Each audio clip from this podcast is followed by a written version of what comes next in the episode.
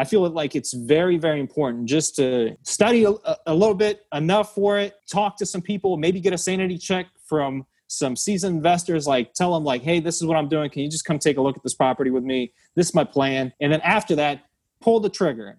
Do it. Welcome to the True Wealth Investors Podcast, a show all about real estate investing to help increase your income, lifestyle, and impact.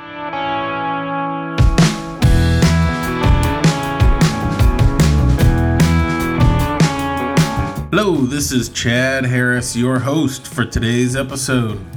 All right, welcome everybody. I am excited for today's episode because I have two amazing real estate investing brothers out of the Springfield, Ohio area, Stas and Arthur Solomon. And they're going to tell you their story, how they've built a portfolio of real estate, and it's primarily paid off and they've got an amazing story and a lot of value to share. So I know you're going to benefit from this interview. So, welcome, guys. Thanks for joining me. Thank you, Chad. I'm glad to be here. Yeah. yeah. So, we have, uh, we're in a mastermind together. And so I, we talk every week. And I've heard a whole bunch of, you know, parts of your story and how just pieces but I don't know that, that I've ever sat down and really had the whole discussion of how you started and how you got to where you are today. So, how did that real estate investing journey start? Where did you get the that initial interest, or what was that first step like? Well, Arthur and I, we kind of have uh, two different stories, more or less. Um, Arthur, if you want to start, his his story starts in a little bit earlier and it, it kind of introduces me to real estate. So I think that's a great place to start. Yeah, so we got started back actually in 2009 when I was going to Wittenberg University. Just bought my first house, rented out some rooms in it, kind of got you know feet feet in the water, and and uh, figured out that this makes money, and uh, and then I helped my parents get like 10 properties, and then they bought my first rental property for me for helping them get the get the 10 going. So that was my first rental property back in 2012, and I still own that property to this day. It's 79 East Norman in Dayton. Um, And then we started buying. Then we Stas and I we joined forces back in 2013, November 2013, and started Comfort Living. That's our joint venture where we buy properties and we're partners in that. Um, and so that was uh, uh, one of our first nightmare deals, which you have those in this in this business. That was a nightmare deal. We ended up dumping that property so maybe Stas can talk a little bit more about that and, and explain why that was a nightmare deal that we would never buy again.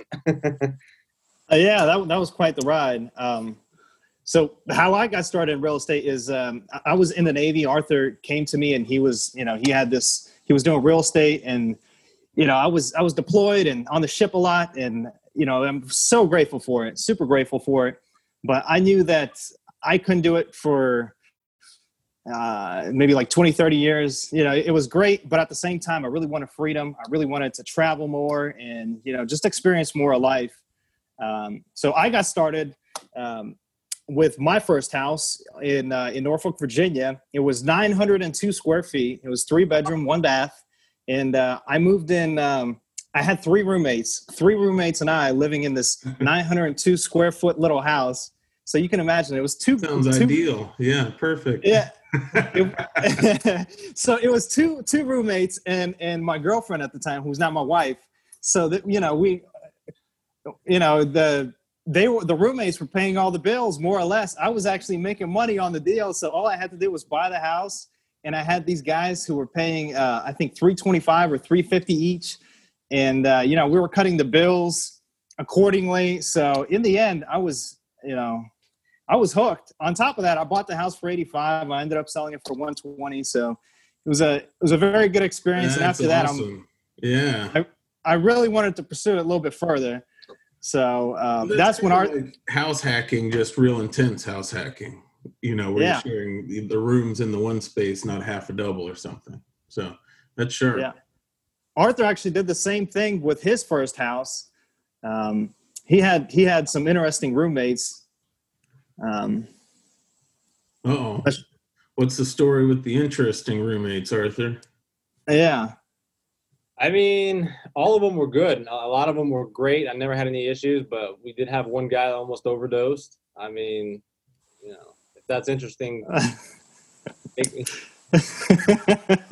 but you know, it, it was a good starting experience. We learned how to do contracts. We learned how to do, you know, the legal side of it. I mean, it's still doing real estate, even though you're just renting a bedroom out of your house. You still have to manage that asset. You still have to make sure the property's in good shape.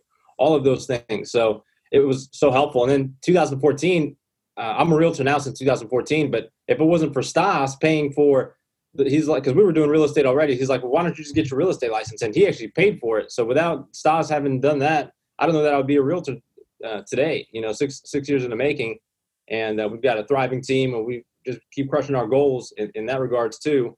Um, so it, just so funny how it all came together from starting from renting rooms to, to now getting into the, the real estate business. And um, now we just had a big opportunity with the 76 unit project that uh, unfortunately we didn't get but now playing on a whole different level not just one house or two houses but almost 100 houses you know that we're looking at. So um, i'm sure i'm sure we'll get to that one but i think it's you know it's a good reminder for everybody you know if they look at house hacking or living in a house and renting out rooms to people and they think I couldn't do that for 20 years or I couldn't well they don't have to right? You just need to get started in real estate and it'll change over time. You don't have to have the whole plan figured out from day one. So I admire both of you guys that you got started you did something and it, it sounds like there were stresses along the way but it worked out and you moved on from there and grown from there so that's sharp. So what happened after Stas? What happened, or what'd you do after that first deal um, in Virginia? Yeah, so I was 20. I was an E4. I didn't really have a whole lot of money. After after I sold that, I got transferred. I, I had to go to New Jersey, and uh, I bought another house. I bought it for 120,000. I put more roommates in it, more sailors, uh, you know, more more crazy times, more uh, you know, whatever, more good times. And uh, at the same time, uh, a lot of the money that I got from selling that initial place back in Norfolk, we just, you know, kind of plowed it back into the business. We picked up uh, a bunch of really good properties in Springfield. Um, went on Southern, a uh, couple of couple other ones that, and they were they were pretty much dirt cheap. I think we bought our our double here in Springfield on the south side for Arthur. Was it was it ten thousand? Yeah, it was like twelve thousand bucks. One forty five, one forty seven West Southern. Yeah. yeah vinyl. Yeah, vinyl siding, good windows, like you know, vinyl windows, good roof. The only thing that was really wrong with it was the cosmetics. So, you know, that's that's per- perpetuated the addiction. and you know, we ended up buying more properties. Uh, I ended up selling uh, that property that, that I was living in uh, in New Jersey for I think 175, I think. So, and then you know that was more fuel to invest it back, and pretty much all the money that we invest into Springfield or into real estate, it just gets re- reinvested, and uh, that's been a, I think, a, the secret to our success, the secret to our sauce. Yeah. So I mean, from the outside, when you tell that story, it sounds like day one you were just on fire. You were all in. There weren't any uh, struggles. Did you have, like, what was your initial motivation in doing uh, it? Did you have any mental struggles of, am I doing the right thing? Is this a stupid idea, a good idea? You know, that inner turmoil. Oh yeah, oh yeah. I mean, when you're buying, when you're 20 years old and you're buying, you know, you're talking about your your house, and all your friends are buying after deployment. They're buying Mustangs and Camaros and going to Acapulco and you know some place in the Bahamas, and here you are. You're like, yeah, I'm just gonna buy a house, and you know, and then I'm gonna spend like a whole year like fixing it up. You know, it doesn't have the same ring to it. Or that you know, they're going out to the bars, and you're like, yeah, well, I'm just you know, I'm I'm putting in hardwood floors this weekend. You know I'm saying? so that was hard, but we also had some some you know some deals that were very very stressful. Um, the first one, Arthur and I, the first flip that we did, we bought it for five hundred dollars. You know, we we we bought a house for five hundred dollars and uh, that was an that was an experience. I'm not, Arthur. I'm not sure if you want to talk what about that. What could go wrong with a house bought for five hundred dollars? Come on. yeah, the house, the Away Corlington Drive, Springfield, Ohio, and we bought it for five hundred bucks. had to track this guy down, chase him down. Took probably six months to chase him down. He said, "I'll give you the house for free." I said, "Well, I'll give you 500 bucks." I said, "Great." He said, "There's no liens on it." Well, that wasn't the case. That was he just didn't know, I guess. But there was a thirty-six thousand dollar mortgage on the property, and at that time, I didn't know. Like, I thought I had a, it was our house. Little did I know that that also transferred over to us. So then we had to, once we had it fixed up, we had to basically go back and, you know, fight it out with the bank to get them to reduce that debt obligation. So they reduced it to thirty-two hundred bucks on a short sale. But that was a nightmare. Yeah, that deal Yeah. was that was a difficult deal. House Arthur ha- nice and we sold it, and as far as I know, the lady Yes. still lived. That's Arthur had to amazing. Arthur had to chase down the, the note from seven different banks because they kept selling the note. so he Uh, had to call one bank and they transfer over to another. So he calls the other bank, They're like legal department, and they have no idea. You know, they don't want to really talk to you. So they're like, you know, they're like, I don't have it, but you're like, can I have the number to you who sold it to? I need to like, you know, work out a deal with them. So this was, was like forever. It took Arthur. He was always on the phone, and uh, yeah, we we uh, well, I mean, I, we still made money on the deal, but that was interesting too. So what is I mean, what is that actual conversation like? Once you finally got in touch with the the real contact of the owner of the note, what was that conversation like? How do you get a debt of 36,000 down to 3200? We had to do a short sale process. So the problem was at that point, we already fixed the house up. So now the value was impl- improved. We put in a brand new kitchen. We did a, did a lot of upgrades as far as like water heater. We put a new one. Just a lot of work we did to the house. Um, and so we had to go back and essentially destroy it, so to speak, to justify Be improve it. windows and put some graffiti Really? up. Yeah, we had to make it look like uh, you know, like something that needed a lot of work because we had already repaired it, and we had, you know, by that point we were thinking we were ready to clear, you know, clear the close, so to speak, and then we had this issue pop up last second, so we had to go fight it out with the bank and take pictures and show them condition report, and good thing they didn't send any supplemental uh, uh, inspectors or appraisers or realtors Um, because the inside was nice, but we had to make it look like a mess from the outside, which it was a mess. And we had a bunch of pictures from the beginning, and we truly spent every single dollar that we put into it. So it was a big project. It was a good learning experience. So the moral of the story is always do a title search on the property. Always. Oh, hey, do you want to? Very good advice. Yeah, always. There's never a reason not to, right? We learned. Yeah, do, do you want to tell them about the cultist and the bathtub in the same house? No, it's not Oh, okay. All right, we'll skip it. So, as you guys were doing this, you know, the quote comes to mind of live, um, live as uh, others don't now, so that you can live as others don't in the future, right? You're, obviously, the choices you were making were not the norm, but the lifestyle that you get because of that is not the norm. So, what did others think when you were doing this? if you're spending your weekends working on these beat up houses and running around chasing banks and sellers and not doing what a what the average 20 year old or 24 year old does what did others think of it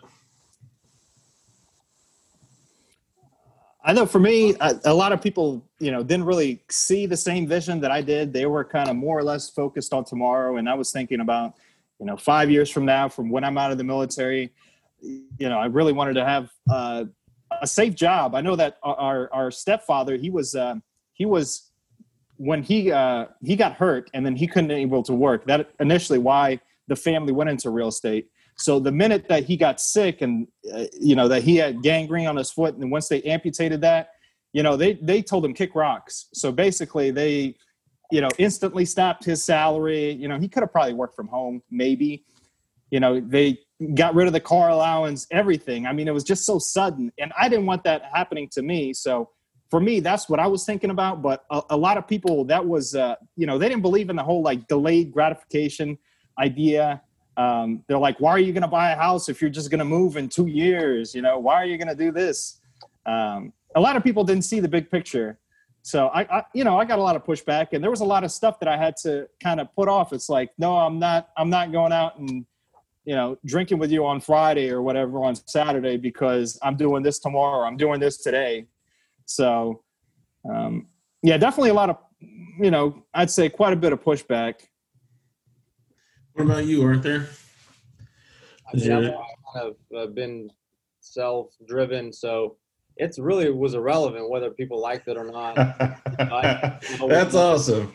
I mean, I still got an EBT card up there, and I used to when I went was in school, for example, like when I was in college at Wittenberg University, I'd be working. I had three jobs. I worked at Wittenberg 20 hours a week, at Walgreens as a cashier, usually one or two days a week, and then um, donated plasma, and then you know that's twice a week. And so I always just been on the grind. So I never really just wanted to fit into the crowd. That's never been my thing. So I don't know. A lot of the people that I talked to, they were like inspired by it. Like, wow, you're doing this. You got a house. You know, you're doing this, and I've been able to help. That's like been the spark for a lot of people that that were not in real estate that are, are in real estate now that I've been able to help. And just because they see that I can do it, I've started from you know food stamps, going to the pantry, donating plasma every week, to now having ability to, if I don't want to go to work today, I don't have to go to work today. You know that passive residual income. So if I don't, I don't know if I got a lot of pushback. I got a lot of people that were like, "And what are you doing? How can I be a part of that?" So That's awesome. I mean, and it is. Uh, I think a lot of people struggle when they get that pushback of of second guessing whether they're doing the right thing or not, and a lot of it is being independent and just knowing what you're working towards, being clear on your why and what the, you know, the the reward is at the end of the effort. Um, but a lot of it is being around the right people, right? And just if you're around other people who have the same mindset and the same goals, it's so much easier. Um, and so I think that's sharp. I think you guys do have a great um, testimony or story because this is a relatively short amount of time. You know, when people talk about retirement or financial freedom, most people think they're, you know, working 40, 40 years of their life to someday have some freedom. And you guys are talking about freedom with your time in what, seven years? I mean, that's pretty amazing. So, um, what were some other deals that you had in the early years? Did you focus on rentals or flips, or what was uh, what Yeah. was your primary focus? The one deal Arthur brought up a little bit earlier, he, he was talking about our property in Dayton. The very first rental that we got uh, in 2013, I have to look this up, but in April 2013, we bought we bought Fernwood. We bought it for ten thousand seven hundred twenty-five dollars. We ended up uh, renting it, I think, for six hundred dollars, and then I'm sorry. five twenty one. Okay. All right. And uh, we had a we had a tenant in there, and Arthur, you know, our, he, he would manage. I was away, but this place had bars on the window. This was, uh, you know, not the kind of neighborhood that we would invest in now, but uh, it was uh, that water heater kept getting stolen. And uh, Arthur, he would he had a Pontiac Grand Am at the time, so he would carry the water heater inside of his like Pontiac. Three times he had to do it and install it, like bring it down to the basement. And, uh, you know, we still made money on the deal. Um, it was still a great learning experience for me and, and Arthur. Uh, and then in June of 2016, we sold it uh, at $13,900, which is a whopping $9 per square foot. So, mm-hmm. Well, you just need to rephrase it as a percent because that's like a 30% increase, right? that's, that's right.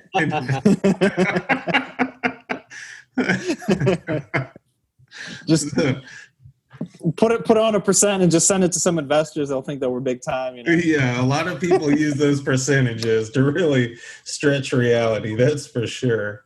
Yeah, and you know what's funny? It was another Russian guy that ended up buying it from uh, Colorado, and then uh, he held on to it for. Did you see the next time it was transferred? Like literally, this property has been transferred like ten times in the last ten years. Or Yeah. years. Wow. And the weird And the weird thing is, I got an email from a, a wholesaler with a property, and I thought it was a joke. I thought I'm like, are you messing with me? Are you? And it was like the real deal. So I called up, and then this guy was actually trying to sell us back Fernwood. And then I, you know, I just talked to him like, can you describe it? And then the guy's like, "Oh yeah, it's a really nice condition." I'm like, "How's the neighborhood?" And he's like, "Oh yeah, you know, it's it's it's good. Like no problems. I've you know whatever." Up and coming. It was right? it was yeah. Yeah, he, wa- he had a price of like twenty five thousand bucks or something. he did, yeah. That's crazy. That is crazy. So, how many units are you guys at now, or what's how many rentals do you currently have? So between Arthur and I, between all the different LLCs that we have, we have Yeah. 25, 25 units. So Awesome. fourplexes, duplexes, and single family houses is a mix. And I know a lot of people right now struggle with finding deals. How, you know, over those years, how have you typically found your deals or how'd you find those units? Arthur. Well, most recently, uh, for example, like two months or a month and a half ago, uh, we got a referral from uh, one of my good friends, Nate Moeller, uh, with Klingman Insurance. He called me. He had a client, uh, husband passed, and uh, she needed to get rid of these properties. Some of them were in foreclosure and stuff like that. So we, I called her, um, and we ended up buying four properties, and I ended up listing the rest, and we've sold all but two at this point. So uh, a lot of referral business. You know, people know that we're in the business of buying houses cash. We close quick. Um, we're serious. You know, we'll show up the same day if you need us to. Um, but you know, it's hard to find. It's hard hard pickings right now as far as the MLS. I mean, that's where the pond where everyone's fishing. So, um, you know, we do have some. We do like Z buyer, but we really haven't got any kind of traction with that. So. Um, 761 Dorchester. That was a Zillow making me move. You know, some of the some of the other ones that we that was a creative finance deal that we picked up on land contract, fixed it up and sold it and did a double closing and made profit on that. So, but I think mo- the majority of it is us prospecting, calling uh, for sell by owners, expireds, Z buyers, calling all these different sources that collect leads, um, and then just you know obviously the bird dogging the old the old time strategies which still work uh, in this market. So, kind of a combination of everything at this point. I think that's probably the truest answer you could give for how do you find deals or how does someone find deals. It's just a matter of constantly working at it Yeah. in a whole bunch of different ways and and the deals will come. So, I think that's awesome. I think too often people look for the simple one one answer and that like that's going to solve all the problems of finding deals when in reality I always lean towards a shotgun approach, you know, I'm going to I'm going to be putting out there that I'm buying houses. I'm going to be having bandit signs. I'm going to be doing some mailers. I'm going to be doing some cold calls. I'm going to be trying all these different things. And n- no one way is the perfect way, but through a bunch of effort, the leads will come. So, And I think a big part of it too is just uh, having a good name in the community. So if you're the kind of person who who can get a deal done, who says what they're going to do, when they're going to do it, uh, you know, you actually get it done, and then just staying in front of people. Uh, I remember in New Jersey, I, I I bought a printer and I licked like two thousand envelopes and I stick like a, this letter inside. And uh, yeah, I did that for like a long time, and I would send them to Arthur in this big box, and he'd go to the post office, and he would like drop them off because it'd be weird if you were getting a letter from Jersey, um, because you know they they they they stamp the uh, the stamp or whatever. yeah, yeah. So yeah, just a variety of ways. The last one that we did is wholesaler. A wholesaler brought us a deal, and uh, we ended up buying it. Sure. Oh yeah, Natalie and Jerry Green. Shout out to those Yeah. guys. Awesome. Yeah, Yeah, I think yeah, that's great. And I think the you know when you get a referral lead, I think that's the most valuable lead you can get. It's not something you, you can't build up a great reputation over six months. You know that that you only get that by being in the business, being authentic, um, working with integrity, people respecting you. So I think that that uh, really should be the goal of everybody long term is having that reputation and being known so that you do get those referrals. So that's sharp. So, you know, going from one unit to 25 units and being in a partnership and what are some of your keys to that growth? You know from looking in from the outside it could seem a little complicated to go from 1 to 25 what's what's that growth been like I, I- think us getting together what last week or two weeks ago, Chad, you, me, and Stas and Tim, going over some of the things like systems and putting those systems in place, so that way we can take it not just from the. I mean, we've got 25 now, but we were in the market for 76 unit single family portfolio. So we feel like with the right systems, if we have the right systems in place, property management, construction side of things, the disposition side of things, um, I feel like it's all about systems, implementing those systems and replicating those systems. yeah sure what were you going And I- to say stas And I was going to say this: it's um, kind of similar to where we started out. There is a lot of delayed gratification that goes into it, so you kind of have to expect it. Um, you know, Arthur and I, we stopped taking money out of the business in 2000 and uh, was it 14? Is that right? We we pretty much stopped paying ourselves to you know I don't even know. I don't even think we ever paid each other. Like we've got a little. yeah That's about it. but I mean this this whole this whole creation of this it, it kind of snowballs on its own. Like, but you have to you know there's a lot of work on, on building up the initial capital and kind of rolling it and rolling it and rolling it, and you know you're doing all this work and sometimes you know it's a lot of the times you're you know you, you're more or less are working for free and then you have to expect that you have to you have to expect that you know it is it just is what it is but you know in you know in eight years from now, ten years from now, you know, you could retire, and uh, you know that that's the magic of it. It's just how much, how how hard do you want to, how hard do you want to push it? Like, how hard do you want to get there? So, Well, it's awesome. Yeah, I think uh, there are obstacles or there are struggles in real estate in starting any business. That's a fact of life, you know. And so anybody who's getting started shouldn't feel frustrated that oh it, it's taking a lot of effort or there's a lot of headaches or I'm not getting there fast enough. That's that's part of the journey, and just mm-hmm. accept that as part of the process. And I think Arthur, your point is I mean, if if that's all people take away from it, um, that the key to growth is systems. I think that alone is monumental. So wherever we are at, you know, I was at a mastermind. Um, I think it was in February, and there were investors all over the spectrum from about 10 units to a thousand units. And everybody, when they got on the the hot seat where they were in the middle sharing and asking questions everybody had something they were struggling with.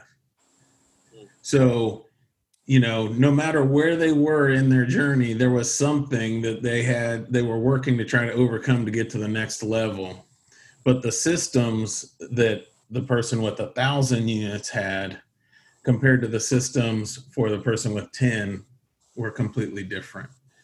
So the amount that we can scale and the amount of real estate that we can control and the amount of um, people that we can organize towards one goal or one vision is totally up to that system that we can develop.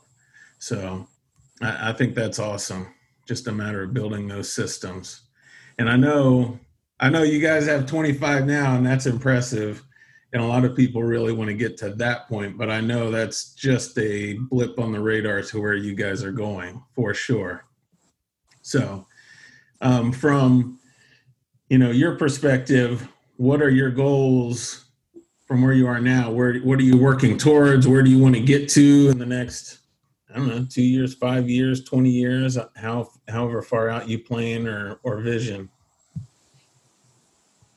well, I think immediately what we're trying to do, and Chad, what we've been working with you is uh, putting down every system that we have on paper, and then on top of that, systemizing it to a point to where we can drop it in somebody's lap and you know kind of obviously give them a little bit of training but bring it to a point to where we are working ourselves out of a job to where the business is you know running the day to day and we could kind of sit back and make some of the major decisions but not be in the office you know answering uh, you know phone calls about somebody's uh, you know toilet leaking or you know the dishwasher not working correctly something like that um, that that's something immediately arthur if you want to talk about the the longer term Yeah, I mean, we're looking at literally anything and everything, all kinds of opportunities. We've got like this. I keep going back to the 76 unit deal that we were a part of.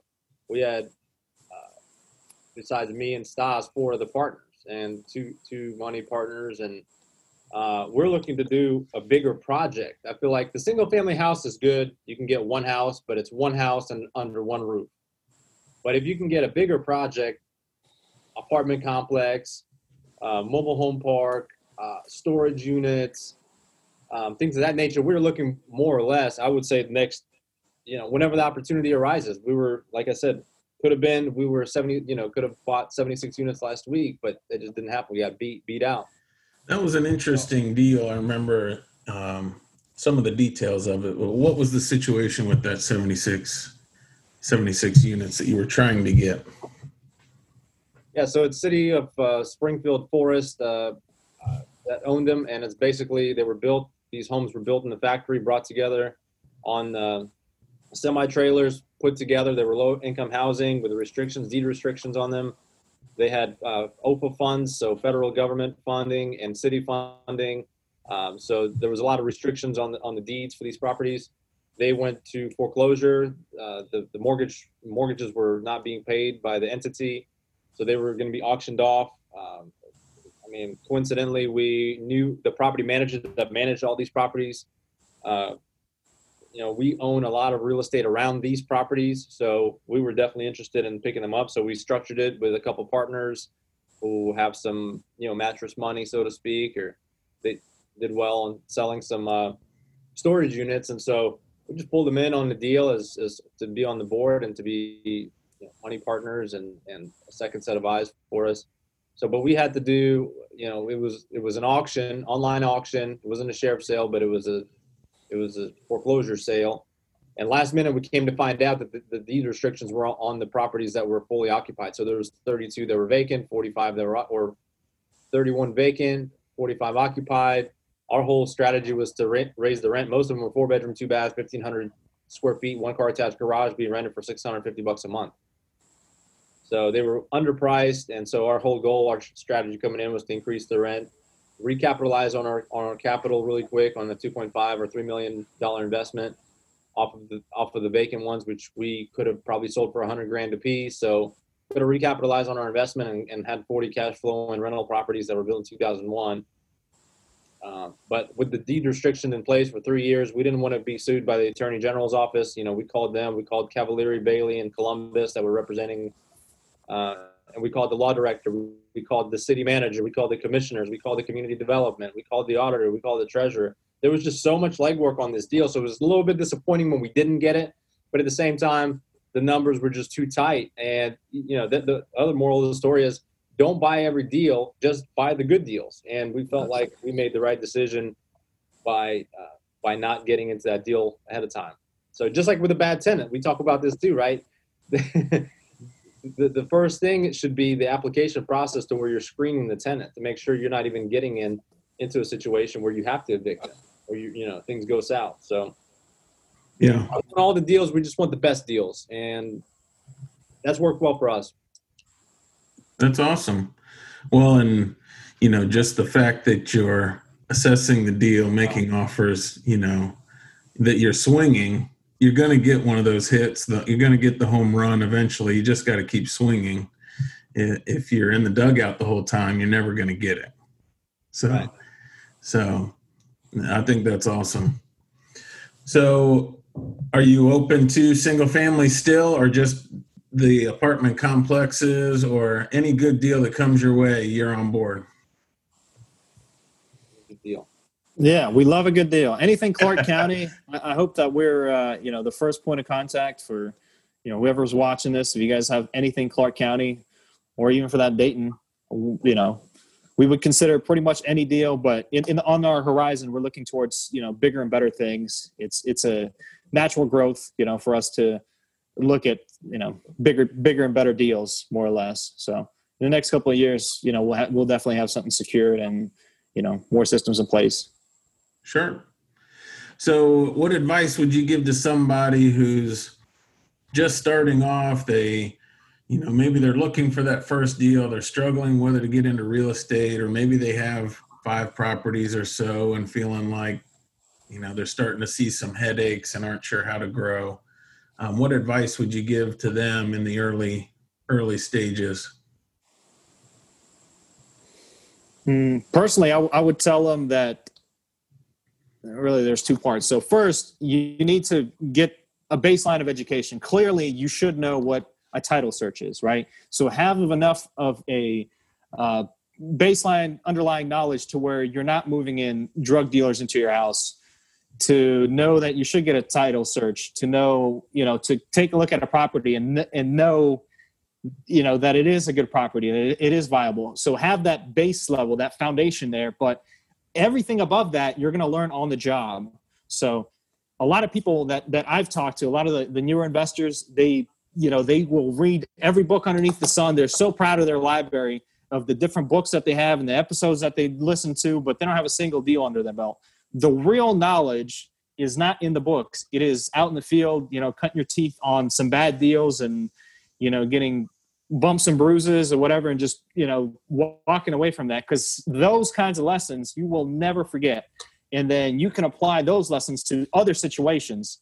So i feel like it's very very important just to you know study a, a little bit enough for it you know talk to some people maybe get a sanity check from some seasoned investors like tell them like hey this is what i'm doing. Can you just come take a look at this property with me? This is my plan. And then after that pull the trigger. Do it don't sit on it. Don't sit on it. It's just you know because that day will never come if if you just procrastinate and procrastinate. Yeah bouncing off of what stas said. So like for us if you look at us we're we went into it not just by ourselves alone but we went into a partnership. So we had our own different roles that we were playing. You know at that time i was more like boots on the ground. But the point is you want to have a partner. Like even if though stas wasn't here hey, if anything, you know, he needs to make a phone call, I can still make a phone call. But I, I handled the majority of that. So number one, I'd say have a partner, and then number two uh, is, for example, for me, I've had coaching in place since I became a real estate agent uh, for five years. I've been paying so, and I'm not afraid to spend like I would spend that money again on that on that coaching. So like kind of what you're doing, uh, Chad. And I feel like if anyone is interested in what Chad is doing, like you've been we've employed you to help us uh, take a look at you know analyze our business and, and how we can grow and how, how we can get to the next level. So i feel like the coaching aspect you can have a slow growth acceleration or you can have a super v. You can have you know you can go shortening shortening that cycle of, of growth so you can get to the next level. So it just depends on your propensity for risk. You know if you, if you want to if you're comfortable and you're good with five deals that's fine. Nothing wrong with that you could do 50 deals you can do 500 deals. It's just where you want to be and then have someone lay out a plan of how you can actually get in, into that position somebody that's been there done it. Awesome. Love it. So yeah i think no matter what people need to decide where they want to get to and not question whether they're going to get there but just how they're going to get there right? One way or another they're going to do it. And no matter what struggle they're having, somebody's been through it before. Then there's no reason, or at least I agree with you, Arthur, completely. There's no reason to try and reinvent the wheel and, and figure out the solution to every problem when there are so many people around us who have already overcome it.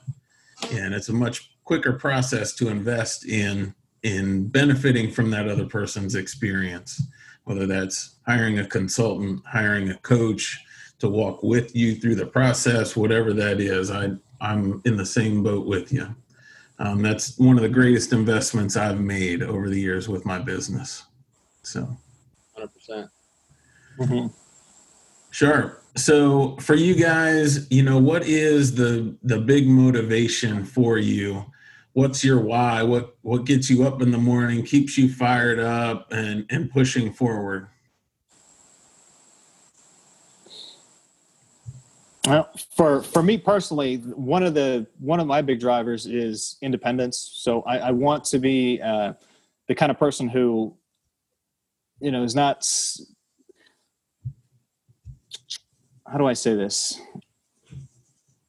It's tough. Um, I really love independence. I want to give my wife independence. You know, to to if if she wants to work a job, she can. If she doesn't, she doesn't have to. The lifestyle that goes into it um, you know, I don't want to have a nine to five. Um, that and you know the different challenges and growth. I feel like in this business, the opportunities and the challenges that come along the way are pretty much different every single time. The the people that you encounter are some of the most interesting people ever. Uh, you know, we, we talk to you, we talk to Justin, we talk to Cassidy, we talk to, you know, our friends who are in the business, like Mr. Burner.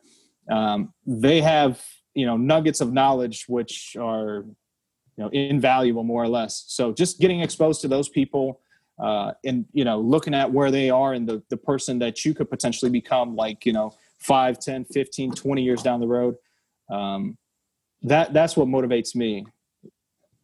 Don't forget sandra mckibben too. Shout oh yeah. big, big shout out to her. Yeah, all right legacy. It's legacy. It's like what impact are you making? I always think about like what are people going to say about me at the eulogy? You know, how how did I make a difference in this time that I was here? It's short life, right? So for me, the legacy, the independence, and the freedom that Stas was just talking about, same exact thing. I I worked at, uh, as a cashier at Walgreens. I used to donate plasma. I was stuck to working a job in a factory, multiple factories, second shift, hundred degree weather. That's not what I wanted to do. And so now that I've worked those jobs, now I can say, well, I don't want to do that again. So the financial freedom and the legacy for my family to, to change the trajectory of the whole life. And we're doing that through real estate. And anyone can do it, really. You don't have to be the smartest. You just have to be a hustler and put a plan in place and go do it. I honestly yeah. believe that. Awesome. So I don't know. I love you guys. I love you guys' perspective. Just talking to you, you know, in this 45 minutes, I feel more fired up. I'm more ready to, to get out there and get yeah. things done. So I hope everybody listening, I'm I'm confident everybody listening feels the same way. So if somebody wants to get in touch with you, follow what you're doing, uh, what are the best ways for them to do that? Uh, for me, if you guys you guys can find me on LinkedIn um, you know, send me send me a message there. Um, it's uh, S T A S Stas Solomon. That's my last name. S O L O M O N. Actually, it's our last name. And uh, you guys can also call me on the business line. It's 937 701 7879. Yeah, you can find find us on Facebook as well. Uh, Comfort Living LLC. You can find the, the realtor business, the Solomon Group at Coldwell Banker. Uh, we also you know buy houses as well. So if you buy a houses apartments stuff like that call the 701 7879 call me on my cell phone. You guys could dm us. You could whatever whatever linkedin facebook text message phone call. Doesn't doesn't matter. So we're out there we're getting it. So just give us a call reach out to us. We're not hard to find. Yeah, just don't come to my front door. Yeah. Like a good general rule All right. Well, I'd encourage anybody who uh, wants to find out more, definitely reach out uh, to Arthur and Stas. They're great guys, very genuine, open, and uh, you'd be glad that you did. If you're in the Springfield area, you want to sell a house, buy a house, definitely get in touch with them. Even if you're a business owner and you're not in real estate, but you want to know the movers and shakers of the area, get in touch with these two guys. So, uh, I really appreciate you guys taking the time coming on, sharing your story. Um, I think a lot of good information and tips, and a, a lot of good encouragement uh, for other people. So I really appreciate it. Definitely got to have you on again down the road because I know there are big things coming up uh, for you that you're working towards. So I uh, appreciate it, guys. Thank you very much for coming on. Thank it was a pleasure. Always a pleasure, Chad. Thanks for listening to the True Wealth Investors Podcast. Visit us at truewealthinvestors.com to find archived episodes with show notes and links mentioned in each episode. Be sure to click the subscribe button today and leave us a quick review on Apple Podcast or Spotify to share how the show is helping you along your real estate investing journey.